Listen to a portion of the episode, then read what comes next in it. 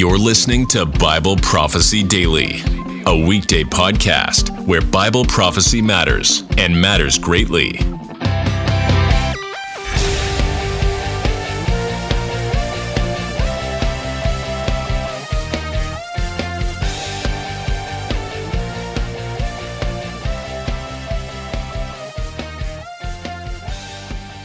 So I decided to take on a subject that has daunted me for as long as I can remember. And that is the seven headed, ten horned beast in the book of Revelation.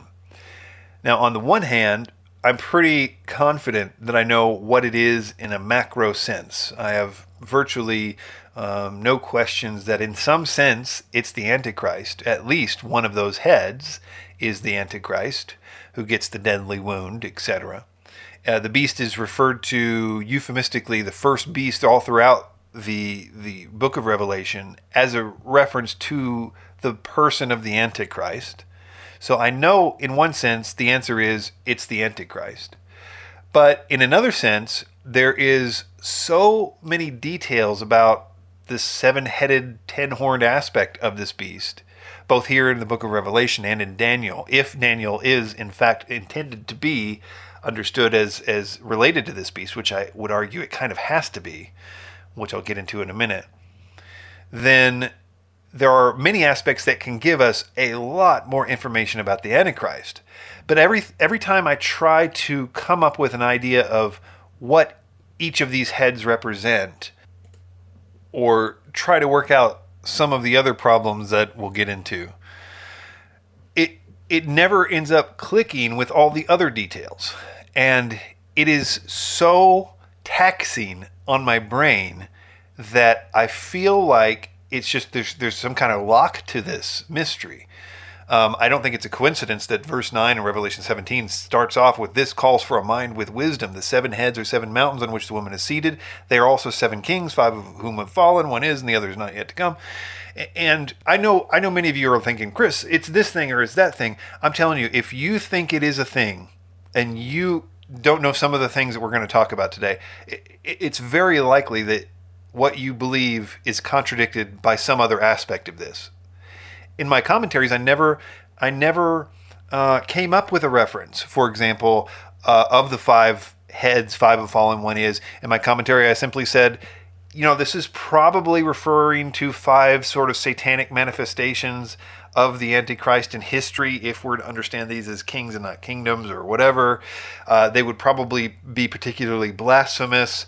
But every time I tried to do a traditional sort of Bible study, the same kind of methods and hermeneutics that has, has yielded me proof that I'm on the right track in other instances, it always ends up with nothing. None of the none of the normal methods I use seem to yield results with not just that, but it's actually interesting in the book of Daniel, also in Daniel 7, where we have the four beasts rising out of the sea one like a lion, one like a four headed leopard, one like a, uh, uh, a, a, bear with three ribs in its mouth, and, and the diverse beast, beast with ten horns. Even in that commentary, I simply said, Here are what I think these symbols would mean for the person who will eventually figure out what this means but I don't know what it means. Because, and I, I have tried. I've looked up every aspect of that. What are the three the three ribs, bear studies and leopard studies, and every kind of study you can do in the Bible to see if the Bible is giving you some kind of clue to this. And it's just, as far as I can see, it's no help. Um, and the traditional views. I mean, read read commentaries, and you're going to get some pretty diverse uh, opinions on this. I think the traditional view, which we'll talk about, that these are to be equated with Daniel 2 and Daniel 7. I think a lot of you are probably thinking, oh, Chris, this is probably your weird theory about Daniel 2 and Daniel 7 not being the same thing that, that's causing you problems. If you would just take that traditional view, everything would be fine. Look, I'm okay. I, I, I'll go back to the traditional view if you can prove to me that this works. I think when we get into this, you'll see that the problems with the traditional view that this is, uh, you know, Babylon and Medo-Persia are, are what much, much more significant than just the beasts seem to live on for a time in the millennium. I mean, we'll get into all that stuff. But I basically want to get a couple points across. This is a huge problem, and I don't think I've ever heard of anybody solving it. And when I finally sat down to be like, I've got to figure this out, it just started pouring notes, notes, notes, notes, not even organized notes. It's hard for me to even, you might be able to get a sense of this, to even articulate what the problems are. Um, there's a lot here. And I and so what I'm going to try to do in this podcast is just use it as an excuse to figure this out and to maybe try to tackle it in bite-sized chunks. Like for example, one po- podcast might just be talking about the 10 kings. What do we know about the 10 kings? And I think I think if this is going to be figured out, it's got to be there's got to be like a list made of here are the things that must be true about the 10 kings. And that list is much longer than you might think and then let's go from there, you know, or whatever. So right now I have a big list of things that must fit these passages, and uh, and if and you know to find out where the contradictions are and stuff like that. I'm nowhere near ready for this stuff, but I think one way to talk through some of the problems is to go through. Well, I don't know. Where should we start? I'll just mention a couple different options, and I, and maybe I should start by just giving the the overview of what's happening in these passages. So let's start in Daniel 7. As I mentioned, uh, four beasts appear out of the sea. Um, one is like a, a, lion, it has its wings plucked off, it's told to stand on its feet, it's given a heart of a man. Uh, one is like a, a, a, bear with raised up on one side, has three ribs in its mouth. It's told to go out and devour much flesh. You've got the, the leopard with four heads. It's got wings, I think, as well. And then you've got the Antichrist beast, in which it's this this beast with iron teeth and uh, and it, has got ten horns, and one little horn uproots three of them, and the little horn is the Antichrist. He speaks, speaks blasphemous words. It continues for three and a half years. It's clearly the Antichrist. Now, as I mentioned, in Revelation, uh, uh, that same beast appears multiple times. It's mentioned specifically in Revelation 12, Revelation 13, Revelation 17, where it talks about. Let me just read Revelation 13:1. And I saw a beast rising out of the sea with ten horns and seven heads and ten diadems on its horns and blasphemous names on its heads. And the beast I saw was like a leopard, its feet were like a bear's, its mouth was like a lion's, and to it the dragon gave his power and his throne and great authority. One of its heads seemed to have a mortal wound, but its mortal wound was healed, and the whole earth marveled as they followed the beast. And they worshipped the dragon who had given his authority to the beast, and they worshipped the beast, saying, Who is like the beast? Who can fight against it? And the beast was given a mouth, uttering haughty and blasphemous words. It was allowed to exercise authority for 42 months, etc., etc. Now, there's a lot of interesting things are happening there because we know, I could argue, and I should argue very strongly, that the writer of the book of Revelation wants us to equate what Daniel said with this. And the reason I know that is first, but in order to do that, we need to understand that those four beasts that I talked about before, one of them, th- that's seven heads because the, the leopard had four heads and there were three other beasts. So that's, so what's, so they were all put together and now they got seven heads and ten horns because, as I mentioned, the last uh, diverse beast had ten horns already, and the little horn came out of it and everything else. So Revelation expects us to understand that that's an amalgamation of it, and it's further reiterated because it was like a leopard, it was like a bear, it was like a lion, which was all three of those other types of, of, of beasts. In addition, it adds other details such as um, the three and a half years it was allowed to continue three 42 months. That was a thing that was mentioned in both Daniel 7 and Revelation 13. The war on the saints was uh, reiterated, and the blasphemous words were reiterated. So we've got so many details that's just incontrovertible that we're supposed to understand this this set of beasts with the other. But then all kinds of problems happen as a result of that. If you if you assume, okay, well, let's see, back there the little horn was the Antichrist, but here the head is the Antichrist. Are these kings or kingdoms? Because in one it's clearly kingdoms, in one it clearly is kings, and it, it's never as simple as like, well, let's just make them kingdoms then, or let's just make one king. Everything has a problem, and the reference notwithstanding. So I think what I'm going to do here is just, I think I'm first going to go through some of the theories. The theory that I'm going to start with to an extent is one that I think is defensible, uh, but has its contradictions. And that is that Satan is the seven headed, ten horned beast. But each human, that each of the heads is kind of a human representative that may or may not also be a kingdom. I, I actually think that the Bible demands that you understand that that it has the free will to change king and kingdom at, at certain points. But I also think that it's clearly, as a sort of general rule of thumb, uh, you could almost always say that horns are individuals, and the beast itself is typically the kingdom, but not always. And you, I think, kind of have to have the heads be kings and not kingdoms. But again, there are some passages that sort of demand that you don't take that too seriously. So that's why I say it like that. Satan is the seven headed, ten horned beast. Revelation 12 calls the seven headed, ten horned beast with ten diadems Satan, but at the same time, we know it's not Satan because Satan is thrown alive with the Antichrist, uh, the, the first beast and the second beast, into they're they're all they're they're not like Clark Kent and Superman. They're on the same place at the same time. In that instance, also in the instance where the the, the ritual where they, the spirits of frogs come out of their mouth and they gather the kings together for the battle of Armageddon. Both Satan, the dragon, the uh, the the first beast and the second beast are in that situation. So they're definitely distinct. But because of Revelation 12, Satan has to essentially be the beast himself. However, the Bible also refers to the beast. Now, it goes on to say one of the heads has a mortal wound.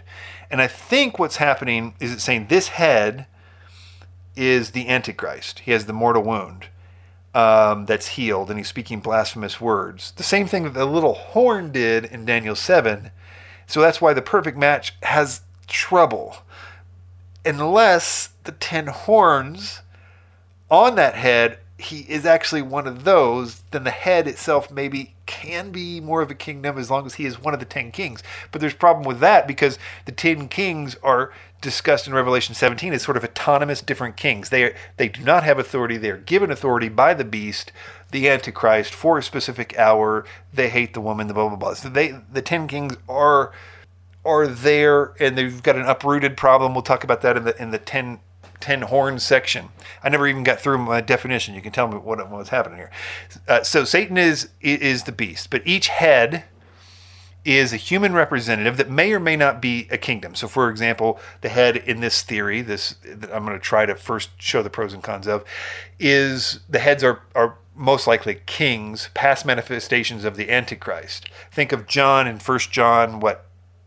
Uh, four, something like that, where he's talking about um, you know, one uh, were in the world even then, but uh, there have been many other antichrists. So, in other words, so maybe antichrist has appeared as a king, say for the sake of argument, Pharaoh or uh, Antiochus. That maybe in one sense that was Satan in some special way manifesting on the earth to do something uh, very antichrist like. Whatever that criteria is, is kind of one of the problems in Bible study that I'm having to determine exactly what that criteria is.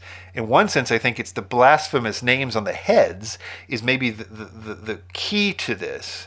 If I could find in the Bible key moments of manifestations of kings of kingdoms that were characterized by blasphemy, but that's difficult because a word study of blasphemy in the Septuagint or Greek or even just doing an English study on blasphemy don't yield the kind of results that would explain any of that. So it, if it is that, it would have to be non-word study based. And maybe that's why it requires wisdom. You have to know the Bible better than I do. Uh, anyway, so continuing with my definition, with the seventh and final head being the man we call the Antichrist. The ten horns are ten human kings of Revelation 17 that are given power by the Antichrist in the final kingdom. I think the ten horns I'm, I'm, I'm pretty darn confident in. I don't think I have any issues with the ten horns being the human kings that we see in Revelation 17. My only problem with them, as I mentioned earlier, the how to deal with the uprooted nature in the vision part of Daniel 7, where the little horn comes up, and in doing so, it uproots three of the ten kings but then later in the definition, it seems that they don't. The uprooted may have been a little too strong to read too much into that vision because it uses a word that's essentially the equivalent of uh, of humiliated or something like that. But they appear if Daniel 7 is to be directly equated to Revelation to still be there. So it's almost like he conquers the 10 kings, but never really becomes one of them. He, he sort of is over and above them to some degree. He, he, he uses three in some way to conquer them. This humiliation or uprooting of them conquers them, but but he doesn't become one of them. And the little horn, you know, and that's one of the problems with with making this a perfect match is the little horn is now he's clearly the head. The little horn was speaking blasphemous words. It, it, was three and a half years. It was warring on the saints in Daniel 7, but those same attributes are attributed to the head that gets the mortal wound over in uh, Revelation. Okay, so the pros to an idea like that is it's logical to assume that all the heads of Revelation 13, the seven headed, ten horned beast, are human since one of its head, heads gets a mortal wound.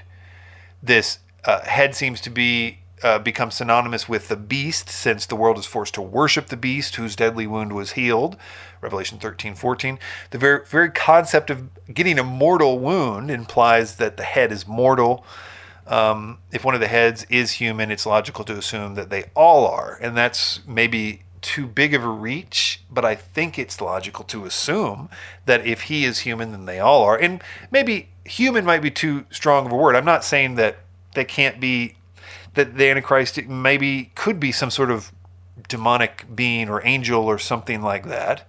I'm not necessarily, this, this particular view doesn't necessarily preclude that, but I am saying it's an individual. And I think that the New Testament, especially Pauline writings and Jesus' writings in the Olivet Discourse, writings, his, his, his message on the Olivet Discourse, definitely lets us know we're talking about an individual here that, that has these same attributes the three and a half years, the deadly uh, wound, and the, uh, the uh, uh, uh blasphemous words, etc., the war on the saints. Another reason why that's a this is a good argument, a pro for it, is it jives with Revelation 17:10, which says that the seven heads are seven kings, five of whom have fallen, one is, and one is yet to come. I know people always run around trying to find which which uh, city is sitting on seven hills, which is just a total reformer thing. Uh, if you guys could read the commentaries just to know how how much that has impacted modern prophecy is the reformers. And I love the reformers. I love Reformation theology about the gospel and stuff like that. But on prophecy, man, they did more damage than than than a lot of stuff. I think in some sense, the mountains there, because it says there's seven mountains. I'm not taking that away from it. It's not like it doesn't say that the seven heads are seven mountains, but it also says they are seven kings. And I I, mountains is a big piece to this puzzle somehow. It may even end up being the key to it. I don't know but they are definitely kings too. Now we get into the kings or kingdoms argument. And for the sake of argument here, I'm going to say that kings means kings here because it makes the most sense out of this. It's a pro here because getting the mortal wound, the other aspects of making it seem like the head itself is the Antichrist. So I'm good with with that. So so that's a, a pro for it. Um, uh, it also suggests that Satan has uh, what did I say here? It suggests that Satan has throughout history made specific appearances as a man. That would be a logical outgrowth of that. This makes the beast. Uh, this this makes the best sense of the resurrection Rosetta Stone theory. Okay, this is something I just came up with a name here. I called it the resurrection Rosetta Stone theory, which tries to make sense of a number of verses Okay, so the Rosetta Stone, if you know in history, it was found by I think Napoleon's troops. It was the first time that they were able to decipher Egyptian hieroglyphics because you had this passage and written in Egyptian hieroglyphics, but they also had it written in Greek and some other language, maybe uh, Akkadian or something like that. Uh, when they knew the other two languages, but they didn't know, so they were able to decipher Egyptian hieroglyphics because of that. And I think that something is happening here if you take a number of different verses revelation 13:3 revelation 13:12 revelation 13:14 and revelation 17:8 and revelation 17:11 by themselves you wouldn't necessarily know what they're trying to say. But if you put them all together they're interpreting one another and the logical outgrowth of that interpretation is that the antichrist uh, is rising from the dead and that is a title that he has been given. It's one of the reasons that the world worships him. I know, and this is in somewhat to distinguish from the idea that is a lot of taken because of one of these verses, which is uh, Revelation 17:8 of him rising from the bottomless pit, and that is kind of a theory that we're going to talk about at some point. Um, that I think maybe makes a little too much of that. Uh, I think it's he does rise from the bottomless pit, but I think what's being uh, said there is just another way to say the same thing that all these other verses are saying that he that his title essentially is the one who came back to life. Kind of like in a sense uh, it's sort of a, a, satanic play on the first part of revelation where jesus said he is the one who is and or was and is and is to come. And i think which is probably referring to his resurrection i think you could maybe parse that another way but probably not in any case, uh, so these verses read as follows Revelation 13 3. One of his heads seemed to have a mortal wound, but its mortal wound was healed, and the whole earth marveled as they followed the beast. I've got a couple things highlighted there. Uh, one of his heads has a mortal wound, which it will say is the it doesn't quite, and its mortal wound was healed, which is going to be the resurrection portion of this. Another part I have highlighted is the whole earth, uh, and that's because it's the earth dwellers, which is a specific term in the book of Revelation to essentially refer to those people who are not in the book of life there the earth dwellers and the non earth dwellers, that is, those who are saved. And then they have marveled as they followed the beast. Those so we've got the title, the one whose mortal wound was healed. We've got the earth dwellers, and we've got the marveling as they followed the beast. Next verse. It exercises, the first beast, all the authority of the what the second beast actually. The second beast exercises all the authority of the first beast in its pre- presence and makes the earth and its inhabitants worship the first beast whose mortal wound was healed. So here we're just sort of understanding that there is again, it just says his mortal wound was healed as sort of an honorific here. Uh, but the earth dwellers are here, although the specific term earth dwellers is not used there, I don't think. Uh, Revelation 13 14 uh, let's see, and the, by the signs that that it is, and by the signs that it is allowed to work in the presence of the beast, it deceives those who dwell on the earth, the earth dwellers, telling them to make an image for the beast that was wounded by the sword and yet lived. So again, they didn't have to say wounded by the sword and yet lived. It's just it becomes a title for him, and the earth dwellers are doing that to worship him. Revelation 17, 18. The beast that you saw was and is not and is about to rise from the bottomless pit and go to destruction. And the dwellers of the earth, whose names have not been written in the book of life from the foundations of the world, will marvel to see the beast, because it was and is not and is to come. This is a really key thing. Before I get to it, I'll just read the next one. As for the beast that was and is not, it is an eighth, but it belongs to the seven and it goes to destruction. So there's a number of between those two. The goes to destruction is the same thing in fact, they're the exact same line. The beast that you saw was and is not is about to rise from the bottomless pit and go to destruction, versus the beast that was and is not is an eighth and belongs to the seventh and it goes to destruction. The only difference there is one says rise from the bottomless pit and one says was and is not, it is an eighth, but it belongs to the seven. Which I'm saying is the Rosetta Stone aspect of that is that that means the same thing. Rise from the bottomless pit can be shown from Scripture to mean resurrect from the dead. Jesus was said to rise from the bottomless pit uh, when he resurrected from the dead. Uh, sorry, I don't have the scripture on hand. You could just do a study of this, do a study of abyss. Uh, other instances, uh, this is in my commentary as well, going through the instances to, to show you from scripture, it can mean rising from the bottomless pit can mean uh, uh, to resurrect from the dead. Resurrection from the dead clearly has been a theme as we've been reading about this seven headed, ten headed beast whose mortal wound was healed and yet did live, and people marvel. And that's actually one interesting thing in Revelation 17 uh, 8 because the dwellers of the earth, and it also calls it, oh well, and the dwellers of the earth whose names have not been written in the book of life from the foundation of the world will marvel to see the beast because it was and is not and is to come. And I would submit that you can take that Rosetta Stone concept of why do the earth dwellers marvel at the beast? Well, go back to what we read there in Revelation 13:3. But its mortal wound was healed, and the whole earth, the earth dwellers, marveled as they followed the beast. The marveling, we were told earlier, was because his mortal wound was healed. That interprets the earth dwellers marveling in Revelation 17 because he was and is not and is to come. But I need to be very careful not to be too dogmatic about this. And I think if, if I'm ever going to figure this out, I need to hold very loosely any theory that I have here, as much as I think it makes good sense. I have to be willing to let the other uh, things speak for themselves in Scripture. W- one thing with if you believe that the rising of the from the bottomless pit in Revelation 17 is to be equated with the healing of the beast's wound, and by the way, if you're having trouble with that concept of the Antichrist rising from the dead, um, read a paper called "Can Satan Raise the Dead?" toward a biblical view of the beast's wound. I read the paper, reread the paper the other day. He doesn't go quite as much detail as I'd like him to on the aspect that the reason I usually recommend that paper. He talks more about the concept of that it's a necessity that the Antichrist and the false prophet have resurrection bodies in order to be sent into hell, uh, and that's why it says they're thrown alive into the lake of fire. And uh, it talks about the doctrine of hell, essentially, that the great white throne judgment and the resurrection of the unjust dead has to happen before they are put into hell, and blah blah blah. But he does come to the conclusion that I want people to read, which is a lot of reading to get to the point, which is that it is God who resurrects. That it's not a pretend resurrection. He really does resurrect from the dead. It is the great delusion that God sends specifically, read Second Thessalonians 2. He does it so that people will believe the lie. And it's uh, it's done specifically for the reasons he outlines there.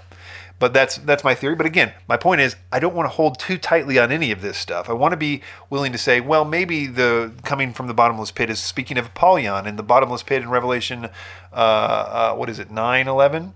In other words, in Revelation 9:11 it says they have speaking of the, the, the locust like beings that are that come out of the abyss when the angel in the uh, fifth trumpet unlocks the abyss. All these locusts go out and they, they kill people. They're, they're described in great detail. The locusts were like horses prepared for battle. On their heads, what looked like crowns of gold. Their faces were like human faces.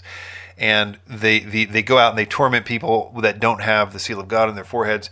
Then it says they have a king over them the angel of the bottomless pit. His name in Hebrew is Abaddon, and in the Greek it is called Apollyon, which essentially means the destroyer. So the counter argument to what I just said would say, well, maybe the, the, the, coming out of the bottomless pit, the abyss. Am I just saying that this is a coincidence that over here you've got somebody coming out of the bottomless pit, and over here I've just said, well, that uh, the one that was and is and comes out of the bottomless pit and goes into destruction, and that means resurrection. Well, I think uh, again, I think that you can absolutely show that with the Rosetta Stone theory, but I would say yeah, I think that it is just kind of in this current theory, which I'm willing to bend on. And I'm going to go through this theory, for example, in in one of these podcasts, and we're just going to talk about this theory, and we're going to go through the, the pros and cons of the Abaddon is the Antichrist, or or uh, uh, some other uh, fallen angel type thing associated with the Antichrist, or whatever. The first reason I'm not too big on this theory that uh, Apollyon or Abaddon in, in, Revelation 9 is the Antichrist is the timing of the event. This occurs at the fifth trumpet. It, it lasts five months. The fifth trumpet, everyone would agree, is well within the wrath of God. Uh, nearly all sides would agree that the fifth trumpet is, is well after the midpoint, the abomination of desolation. Hal Lindsey sort of had a, a take on this, which was similar, that he thought the the Antichrist would be possessed by Apollyon that came from the bottomless pit at this point in the timeline. That uh, the Antichrist needed to be possessed for some reason by this this angel. I think maybe he said the angel was Satan or something like that. In any case, there was a possession of the Antichrist at this point. That was sort of Hal Lindsey's take, if I remember correctly. And so number one, I don't see any reason that the Antichrist needs to be possessed by an angel from the bottomless pit. I mean, he probably is possessed by Satan in, in, a real way, but why would that need to happen at the fifth trumpet as opposed to any other time? There's no other biblical reason for him to be possessed. And if there was, I you know, you might be able to make a case at the midpoint. Maybe there's a change there in the Antichrist from his covenant maybe he gets possessed at the midpoint. But this isn't at the midpoint. It's at the fifth trumpet after the wrath of God has started. Started. There's really nothing else for him to do except for Armageddon at this point. So, the concept of him being possessed or any significance to the fifth trumpet with regard to the Antichrist seems really difficult to to deal with. Um, another reason I'm not huge on this theory is that I think it, in context, it's kind of mundane. And what I mean by that is that this angel over the bottomless pit just seems to be a king over the locust like beings. These locust like beings have one job for five months to torment people who do not have the seal of God. Um, they need to be told, "Don't harm anybody else. Just harm these these people." And he, that this this angel, is the king over those beings that facilitates this judgment for five months. I don't see any reason for it need, needing to be any bigger than that and one of the reasons I say that is because nobody has a problem with that concept in the next trumpet. The four angels bound at the great river Euphrates who have been uh, prepared for that hour, day, month, and year were released to kill a third of mankind for the sixth trumpet. So nobody has a problem with four four angels who were not given their names, and maybe that's why nobody speculates on them. But there are four angels that are bound there that are released to kill a, a, a mankind. What is a third of mankind at that point? So it's really more of the same in the next trumpet. Angels being prepared to do damage to the earth dwellers um, at a given time. I don't see it needing to be any more uh, uh, serious. In, in, addition, sort of related to that, I don't see any particular reason for this angel to even be a bad guy, or for those, for that matter, the four angels in the next trumpet to be bad guys. I mean, they're they're killing bad people. They're executing God's commands against God's enemies. I would say you could probably make the case that the locust like beings that are from the pit of hell, and that's kind of another thing. We don't even know that the angel that's king over these locust like beings that definitely come from the bottomless pit, we don't even really know that this angel comes from the bottomless pit. He's just king over them.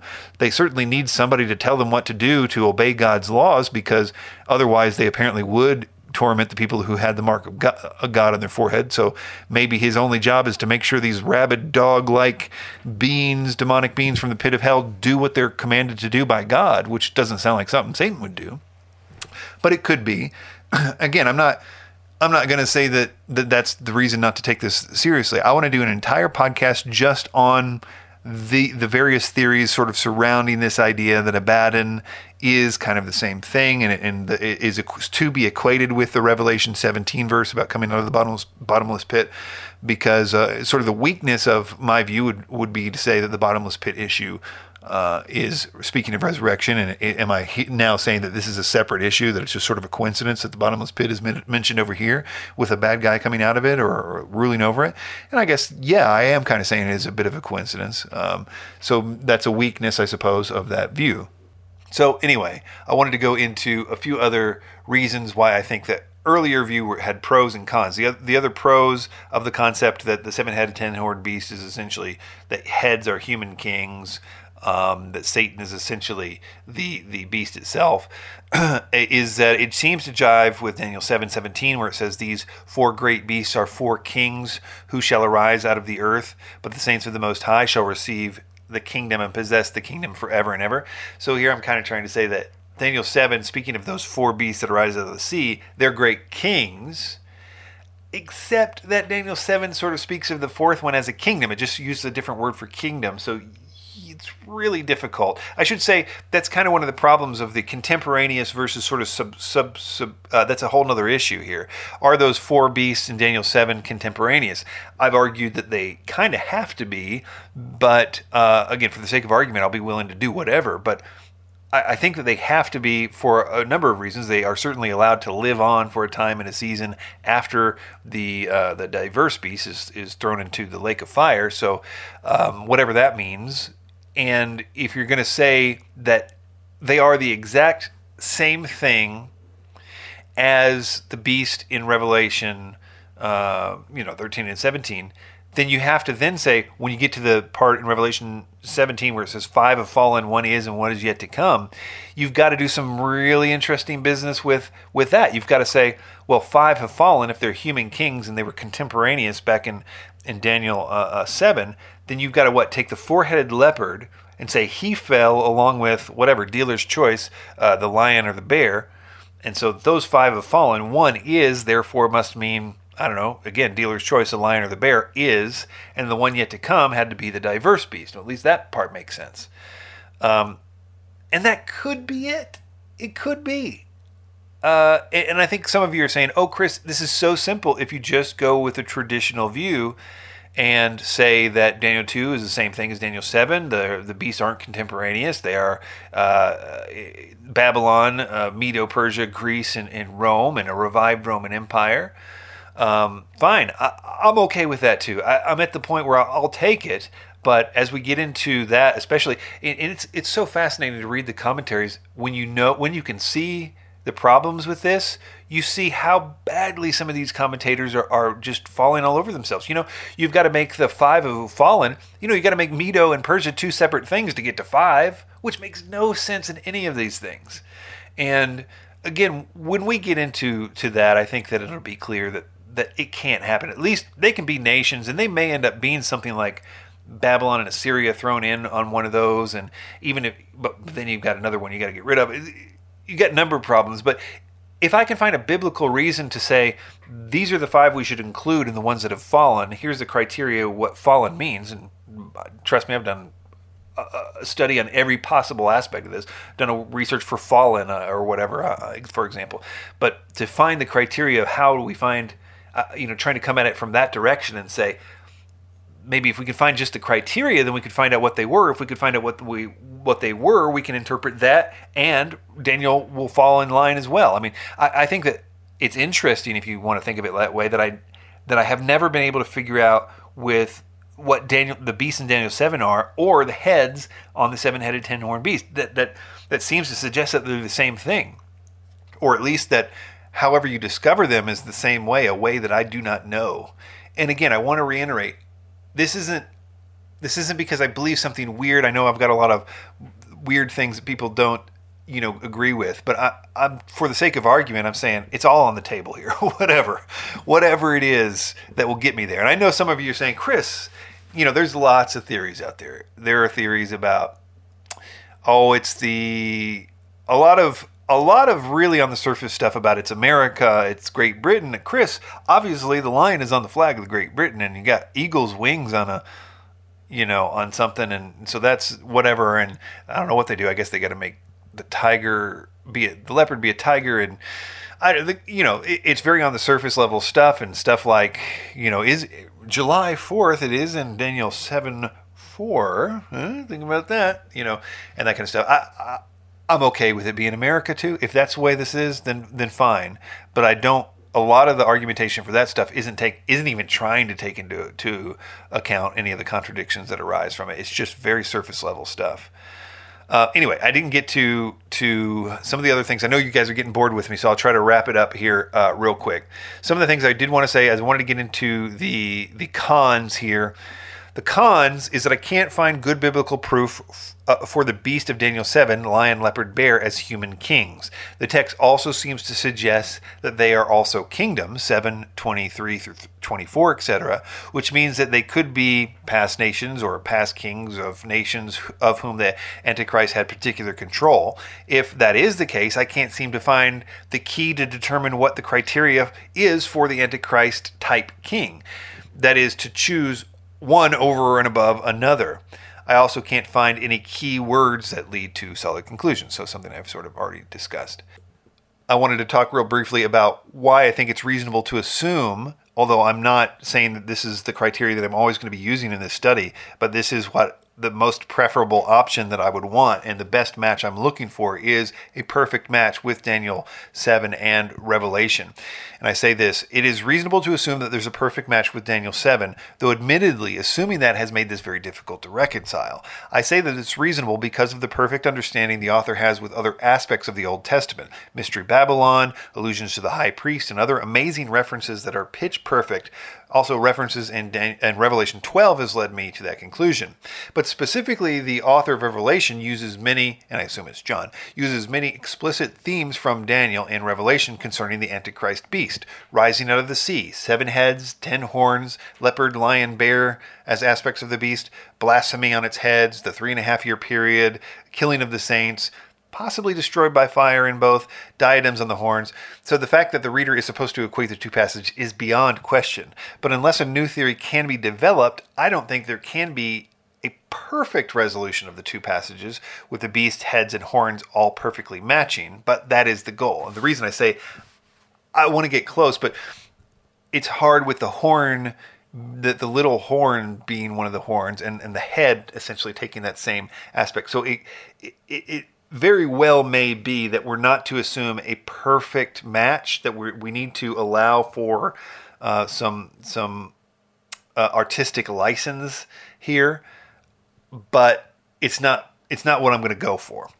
Just a couple other things. Here's some, just from my notes, things that need to fit the ten ho- horns, which I consider one of the most consistent things, they're human kings that the Antichrist sort of takes over by humbling three of them, but later gives them authority.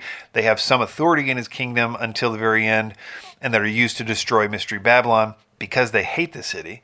If they are the same as the horns of the ones in the fourth beast of Daniel 7, then we need to understand the plucking up by the roots of the three of them in Daniel 7 to be taking over through those three kings, but not a supplanting of them.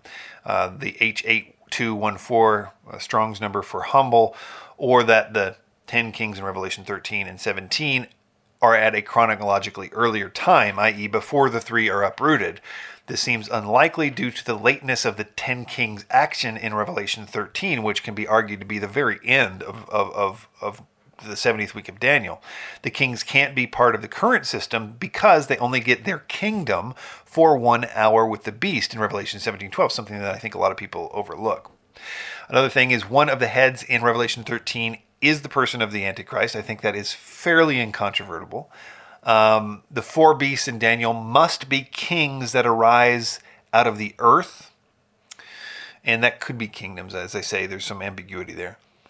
Each head has a blasphemous name. 13.1 makes it clear that each one of the heads has a blasphemous name, as I think that might be a key somewhere in there. Another one, comparisons of Daniel 7 and 13 are intended. I already explained that. The earth dwellers marvel because of the deadly wound.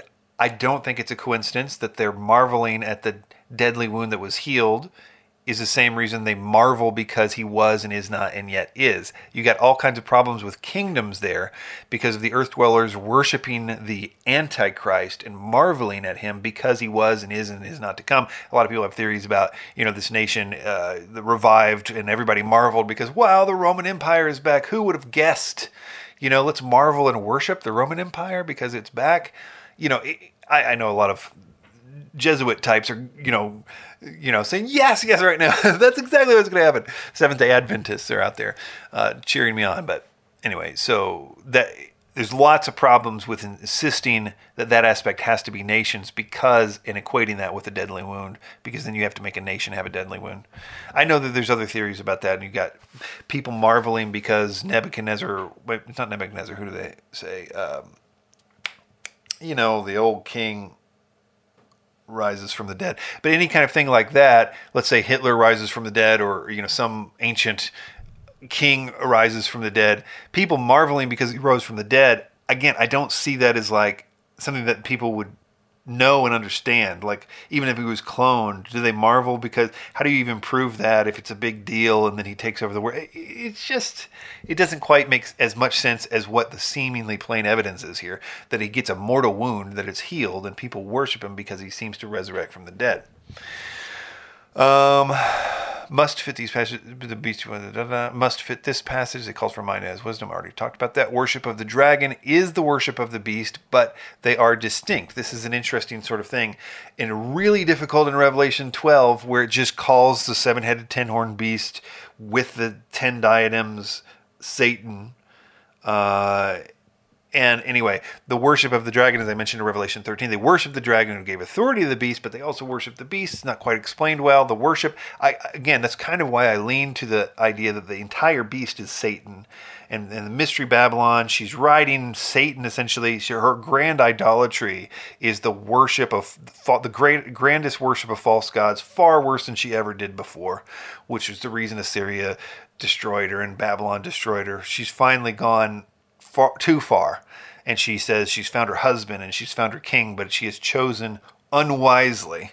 And she is, in fact, worshiping uh, Satan through the Antichrist. And I think that makes the best sense of that. And it also makes sense of these ideas that the worship of the dragon is the worship of the beast, but they are distinct. The dragon, beast, and false prophet are different. Revelation 16.3 and Revelation 20, I've mentioned that before. They're, they're both, they're all three in the lake of fire. They're all three at that ritual uh, in Revelation 16 13. If strong uh, if the strong delusion is the resurrection revelation 17 18 makes more sense uh, that shouldn't really be there but daniel 7 beasts kingdoms seem to be in play that what i mean to say there is that i've tried to nail down say these must be kings these must be kingdoms and that is a fool's errand you will be you will be tricked every time not tricked is a bad bad use of that word but if you if you demand that, that they have to be kings or kingdoms in a certain area, I have not found I, I found that to be a very contradictory situation. It, it always seems to trip you up if you demand that beasts are all kings in this situation, even though the, the word is kings and not kingdoms. It uses them interchangeably. Now it's calling them kingdoms over here. That kind of thing is happening. So when I say the kings and kingdoms are in play, certainly in Daniel 7, it has to be a little bit of both, but I lean more towards kings, but willing to be wrong. Um, it seems that the little horn of Daniel 7 is now to be understood as one of the heads. I know this goes against my perfect match theory, but I think it's a logical exception. Both the little horn and the head speak blasphemous words, uh, kill saints, have authority for three and a half years. It is the beast, not the image of the beast, that gets the wound. Um, I think that was relevant to some other theory somebody was talking about. Dear children, this is the last hour, and, and just wanted to put this in there. Dear children, this is the last hour, and as you have heard that the Antichrist is coming, even now many Antichrists have come. And so, in context, this is John says some interesting stuff about the Antichrist, but this kind of fits with the five is fallen one is.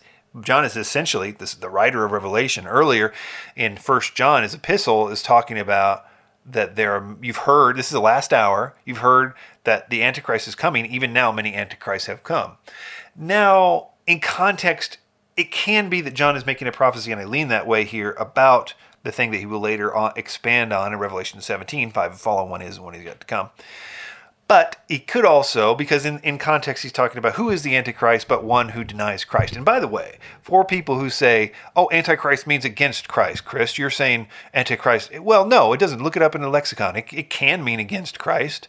Um, but also, I mean, listen to what John just said. He says that uh, who is the Antichrist but one who denies that Jesus is the Christ. So all you have to do is deny that Jesus is the Christ. And actually, it's that concept and reading that in the study that made me sort of resolve an issue that I've always had with my you know the, the the the antichrist theory i've always sort of said well maybe the antichrist might he can do one of two things and i'm not sure which one he's going to either say that he is the return of christ or that jesus wasn't the christ because Jesus didn't fulfill all the messianic kingdom stuff, but he will.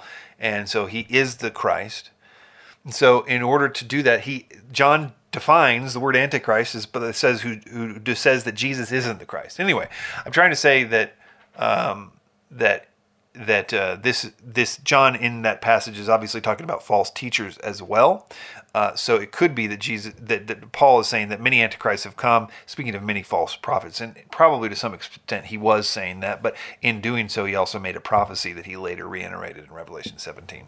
All right, so in conclusion, just a few show notes. Uh, first, so I'm going to start in the next episode. I'm going to probably cover, I think I'm going to do the traditional view first. So, not just the feet and toes and the and the the four beasts being the same thing as Daniel 2 and Daniel 7 and and the traditional revived Roman Empire view and that kind of take but also sort of the corollary to that which is sort of the the Islamic Antichrist take on that, where you just change out uh, revived Roman Empire for whatever the Islamic Caliphate or however they want to do it with Assyria. There's a few different takes on that too, but they all have the same problem. So, uh, so I'll kind of take the the modern views in the next podcast, or at least Lord willing.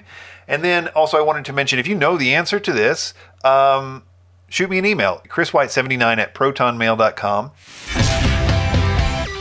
Thanks for listening to Bible Prophecy Daily. We hope you learned something valuable today. Be sure to subscribe wherever you heard this podcast so you never miss an episode.